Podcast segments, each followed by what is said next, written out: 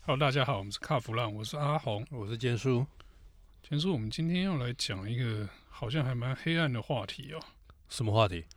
这个跟召回有关的哦、召回，对原厂召回的这件事情。召回这个对车厂来讲，那那个简简直就是他们最不愿意去碰触的一个问题啊。对公众来说，就是对一般人来嗯说啊，召回好像就是这个车不行嘛，呃，有是零件是有问题的，所以我才要召回嘛，所以对这个形象是不好的嘛。嗯，我记得大概二十几年前呢、你只要一讲到召回啊，你这个车哦，那个销售会马上受到影响。个例子好了，我们过去讲的，常到现在了，到现在其实还有很多的新闻媒体，他们会提用“爆冲”这两个字啊，“爆冲嗯这”这个词哦，最早是出现在 Volvo。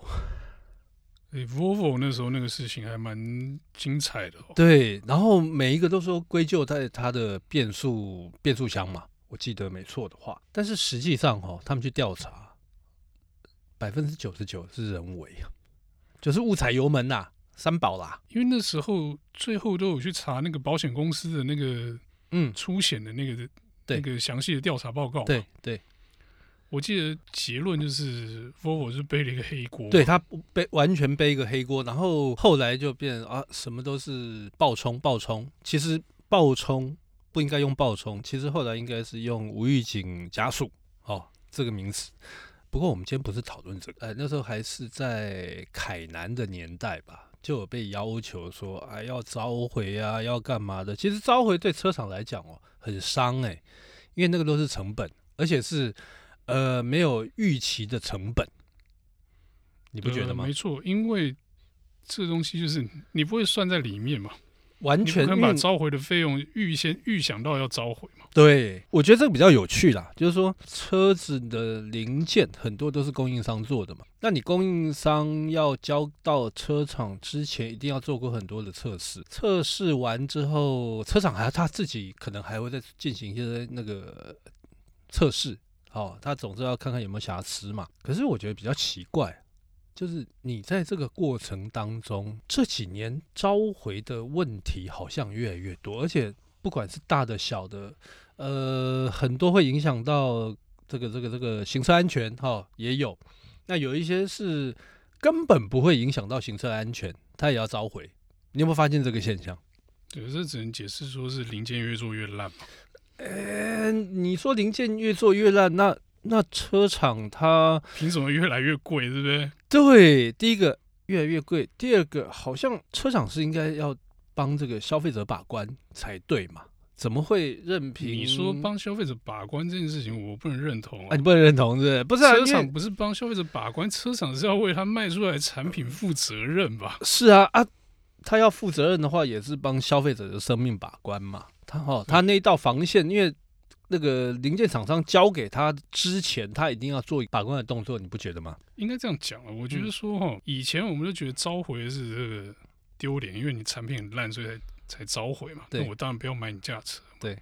可是现在这个召回呢，已经被操作成一个勇于就是负我责，勇于负责的这个表现 嘛，对不对？对对，有召回，你召回的范围越大，召回的这个费用越高嗯，的时候，就觉得说哦，这个车厂有诚意。有诚意，有这诚意，有诚意。消费者对这个心态也有点变态哦，这个跟是哦以前的那个看法都不一样。那真的差很多，但是事情不是你所想的那么简单。哎，我们今天要讲的就不是刚那些了，不是我们已经那些岔不是那题些很久了。对我们差题差太久了。其实我告诉你，我们大家都知道，这个有钱人都很会避税，车厂我跟你讲，他也很会避税。我跟阿红啦，前一阵子前一阵子跟一个朋友在聊，那刚好那个朋友的朋友算是银行家，但是他不是台湾的银行家，哦，他是呃哎海外的银行家啦。外国人啊，外国人啊，外国人。那他就在讲，他说：“你知道车厂为什么召回吗？”我不知道。我说：“那就是我们的第一个直觉就是，啊，你车子就是本身零件有问题嘛，会危害到安全嘛？哦错，他要避税啦，因为赚太多，所以他要召回啦。因为召回这个花出来的费用啊，就是等于是把你的盈利花掉。那你盈利嗯是花掉之后呢，算一算就哎，如果花的够巧妙，就可以不用缴税，对，或是缴比较少的税了。结果他这样一讲，我想一想，哎，好像有这么一点点的感觉。不说不知道，一讲就觉得，哎、这件事情合理哦。有合理哈。对，那当然我们也因为这个你要怎么去查证？说真的啦，车厂也不会告诉你啦。哦，那车车上绝对不会告诉你这那件事情。为什么说这个嗯老外的银行家他知道呢？因为他是投资人呐、那甚至于说还是某些车厂的董事会的人，董事会的成员，董事会的成员哦，跟经营者，他管你车厂赚不赚钱，背后投资人他要的是什么？获利嘛，就实质的利益了？他只要赚到钱就好，车厂赔钱都没关系，对不对？所以他说，你车厂召回，哎，召回越多，代表你要缴原本要缴的税是越多，这样合理召吧回？越多，就是就是避越多的税了。它可以避掉越越多的税了，对，应该这么讲。但是最后获利的还是是董事会的这些人啊，钱入口袋口，然后屁股拍一拍他就走人啊，他 OK 啊，没有这个哈，嗯，董事会的人有领董事的薪水嘛？有。那董事会的薪水是高的嘛？不对，那他有领股票嘛？对。那股票有没有能不能多发股息？嗯，有当然很好，对，但如果你这个发了股息，结果还要缴税，对，那就哦了、啊，还是就是我就拿着股票的，然后拿着我的董事会的薪水就好了。对嗯，不要变成反付，就是反向的，这还要付钱出去这还样。要赔钱。这些有钱人哦，他们不会不会，就是钱进了口袋之后，他你要叫他再拿出来很难呐、很难哦。所以后来他就在讲，他说其实为什么会有召回？他就举举几个例子啊、哦，他说过去的召回哦，可能呃真的跟安全有关哦，什么刹车啦、引擎啦。他说你现在动不动看到就是哎方向灯哦，然后大灯。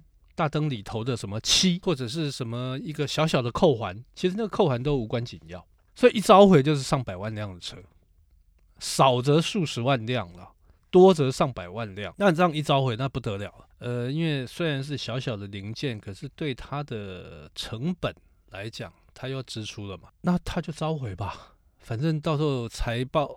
财务报表上面，它就是它就是要赔这笔钱。我去稍微看了一下，几家车厂他们这个近五年来的获利的表现，哎、我感觉上有这个趋趋势、哎，好像有有这么一回事，有这赚么到一回钱，但是就被召回打掉对了。对对对对对对。那你说，呃，大家可能会问说啊，那前一阵子那个高田气囊那个事情，说真的，那完全是一个意外，因为高田气囊真的出事，出人命，好，高所以嗯铁那件事情确实是还蛮严重的。那个很严重，那个很严重。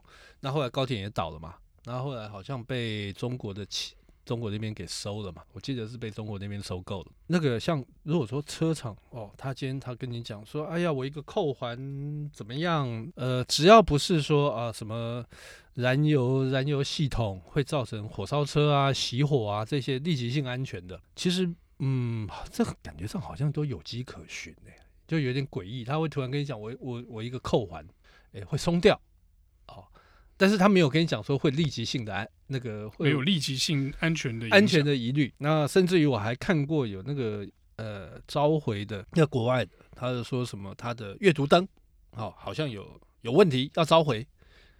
诶、嗯，阿红，你觉得这个听这样讲起来有点怪哦？阅读灯召回，嗯，蛮合理的啦，因为你在车商里面，那个那个算是你常会用到的东西吧，你会看到它坏啊，是啊，啊，可是一般来讲，我们如果坏掉的话，就就是第一个直觉就是又拿十块去买灯泡，哎没有哎哎阅读灯比较便宜，有有可能十不块。以前啦，以转回正题，哎我们来讲这个召回的部分。是其实这一招，嗯你说车厂避税，然嗯后丢给这个下游的供应商去扛零件的这责任，嗯对那你不要忘了，这个下游供应商是分层的哦，对啊对啊对有啊对啊对贴啊， one、贴 two、贴 three 哦。那到底谁要负责嘛？对不对？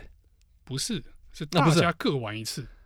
哦我今天我的大灯今天我的目标是我要召回大灯，因嗯为大灯召回可以达成这个避税五亿欧元的避税。是那我就去找 T One 的这个大灯供应商说：“哎、我要那个大灯，我要召回了。嗯，啊，你们找一个毛病出来，我们来召回大灯。嗯”啊，T One 就说：“哦，好啊，我算一算召回这个我能不能损益两平嘛，嗯我能不能避税，OK 嘛？ OK，一算一算，哎、o k 哦，这件事情可以做哦。嗯，那但 T One 不可，T One 的供应商不可能自己吞下去嘛，当然了，他去找他的，他去找他的供应商。”嗯对，哎我的那个某牌叫我召回五亿的大灯了，嗯那、现在大灯召回要换一个东西，那你你帮我算一下，你看是换这个远光灯、近光灯、方向灯，还是这个日行灯，看哪一个模组召回比较合理。嗯，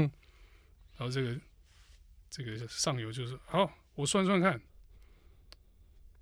那我们召回这个日行灯好了。嗯日行灯这个便宜又好换，工时又低，对，然后这个又可以达成大家想要的这个金额的目标。嗯好啊，那我们就召回这个日行灯的部分好了。 ，OK，那日行灯的这个供应商，他会他会吞下去吗？不可能，不可，能啊，他是再去找他的供应商。哎、呀、啊，我们这个日行灯模组有没有哪个地方可以换的？嗯，我们我们要弄一个召回啦。嗯啊，那个你算算看，这个哪个模组换起来哦，你可以这个损益两平啊。所以这个是一层踢一层的啦。阿红，你这样讲，我觉得我们今天讲讲这个召回的黑暗面，哎，我们是不是要发表一下不自杀声明？没，当然要发不自杀声明，我们已经发很多次了。我觉得再这样挖下去，真的，我们我们我们真的哪一天变消波块都不知道。当然，阿红刚刚那个他讲的哈，因为这个呃是按照这个理理论在我们在做推测啦。对，好、但是不是这样玩法，我们不晓得。但是如果说呃，他今天真的算太多，车车厂算太多，他一定是压着会去找他的供应商去谈这个谈这些事情来，大家一起来避税哦。但是必多必少哦，你他该缴的他还是要缴嘛。哦，那你看，像很多车厂，他们不是说都会呃，或者说有钱人他们都会捐钱嘛，捐款嘛。造桥铺路啊，对对对对对对对，以前大善人都要造桥铺啊路的嘛。那这个这个也是避税的一种方法。对，哦，那你看那个像那个那个谁啊，亚马逊亚马逊的创办人，他这个玩法跟车厂这个召回这个玩法不太一样。不太一样。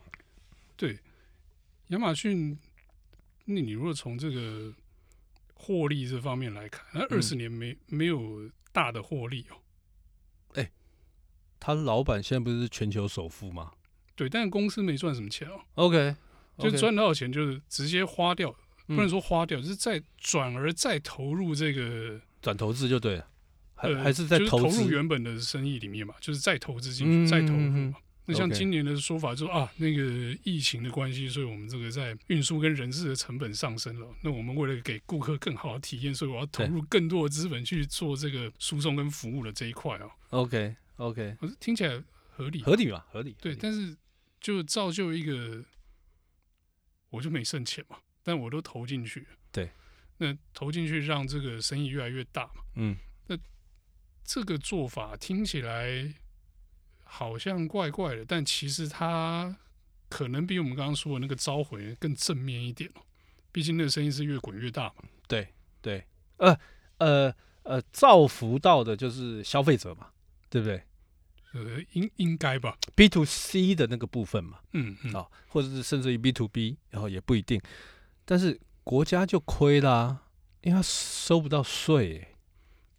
其实呃，亚马逊这一块啊，嗯，在美国一直被人家骂的东西哦，嗯，第一个就是不缴税嘛，对，他做这个账做的漂亮不缴税，那对你生意做那么大居然不缴税，对，这是让人家骂。嗯，那第二点更让人家诟病的就是你把这个 USPS 用的这么彻底，嗯，但是嗯你嗯却没有，你既不缴税，也没有额外的这个投入，对你把这个美国邮政当自家这个工具人在用，对对对对对，所以这这两点就是，呃，阿妈松在在这个扩张的时候，就一直被人家屌的这个部分。因为我们先从召回讲到税的问题啊，其实这个这个都有关系。我前阵子那个 国税局啊，国税局还还跟我讲说，哎、我那个哎、要什么什么要追缴什么，我说哪有，我全部都已经缴了啊、他只会来找我们小老百姓麻烦。你看那些大企业，他敢吗？乖乖的，呃，你去找大企业麻烦，你就等一下就律师团来找你。没有那个就这样找自哦己麻烦啦。子。对对对好，大企业他懂懂得避税，他用各种方法在避税啊，捐款啦啊，那像刚刚我们提到的疑似召回啦哈啊，或者是像阿妈这种这样的方法，他去做这个这个自己的的公司的投资嘛，他们很会玩这一套。好，那回归到我们今天的主题呢，我们在讲的那个召回的黑暗面，当然我们都不希望说车子一天到晚的。什么召回？那那很麻烦，你知道吗？我曾经接过，我召回两次，召回两两次，次啊，但是那都不是什么大问题，那召回两次，那我车子可能就一天我就不能用车了，啊，对我来讲很不方便。而且你有没有发现现在的车哦越来越不耐，越来越不耐，是因为这个环保才是，哎是不是？嗯嗯我觉得我们都是环保材质，环保这两个字背了很大的黑锅、啊。呃，可以回收再利用的材质，那个啊，我们那天在这个、呃、去爬粪的这个过程当中，也有听是到这个有关零件越来越不耐这个部分。哎哎哎哎，零件为什么越来越不耐？它都算好了吧？因为它就设计好，是时间到就要换。对，反正就是让你换一坨大的嘛。对。那其实呢，以现在材料科学来说呢，嗯，他们可以算得出来，就是说我如果要让这个零件的耐用时间在增长的时候，嗯我在塑料配方调整。嗯，我在合金的配方调整，都 OK 有机会达成延长零件寿命的这个目标嘛。嗯对，那但是这个目标对车厂来说并不正确哦，嗯，因为他希望你时间到了就换车嘛，因为他或者是说时间到了就修车就嘛。修车，不然他他怎么赚钱啊呢、但是他的目标是换车，呃就是时间到要要你换车了。嗯，他不嗯希望你修车，因为卖卖新车比较赚钱嘛，修车可能还好。对修修车车比较赚吧？没有啊。对于制造端来说，当然是哦卖，OK，车赚钱嘛。对那对修车对对的话，对就是对代理商的这个维修对体系在服赚务钱嘛。服务在赚钱了、对对对，嗯那时间到了，换车还是修车呢？嗯嗯呃，像我的经验啦，嗯，你是差不多十万公里左右吧？对，那个很多车厂的这个耐用里程啊，嗯大概就是抓十万了、 ，OK，然后耐用年限大概抓七年或是八年，刚好搭配这个产品生命周期嘛。对，大改款新车出来的时候，你的车就差不多快坏了这那样。是欧洲车吧？哎，日本车也差不多，日日本车大概差不多五年吧，五年最近好像听好像感觉上有比较长一点。哦，日本车之前那个玩的更凶，他就把车当手机一直出嘛。对对对，他就一直出，因为那时候他们有钱嘛。那反正现在就是你的零件搭配产品生命周期在处理。对。那你说消费者就真的只能接受这个，反正时间到就换车这件事情嘛？哪有那么多钱啊？倒也不是，倒也不尽然了。嗯，这我们上次去找了这个不具名人士，就说啊，反正你时间到了就把那些会坏的东西换一轮，你就可以再多开一个产品生命周期。反正你的意思就是说，不让车商赚到任何的便宜就对了。这个你修一轮，车上还是有赚到钱，好不好？哦，他还是有赚到钱。OK，没没没有，我我是说，如果在那个那个保固之前啦，保固之前如果可以换掉一轮的话，那这样也是算捞到嘛，对不对？但其实现在车也没那么烂了、啊，是是是是是，这想归想哦，嗯、实物面上好像是不太可能达成啊。是的，没错。那我们这一次呢，这个召回的这个秘辛啊，就到这边告一段落哦。那如果大家有想提供这个相关的爆料内容的话，欢迎跟我们联络。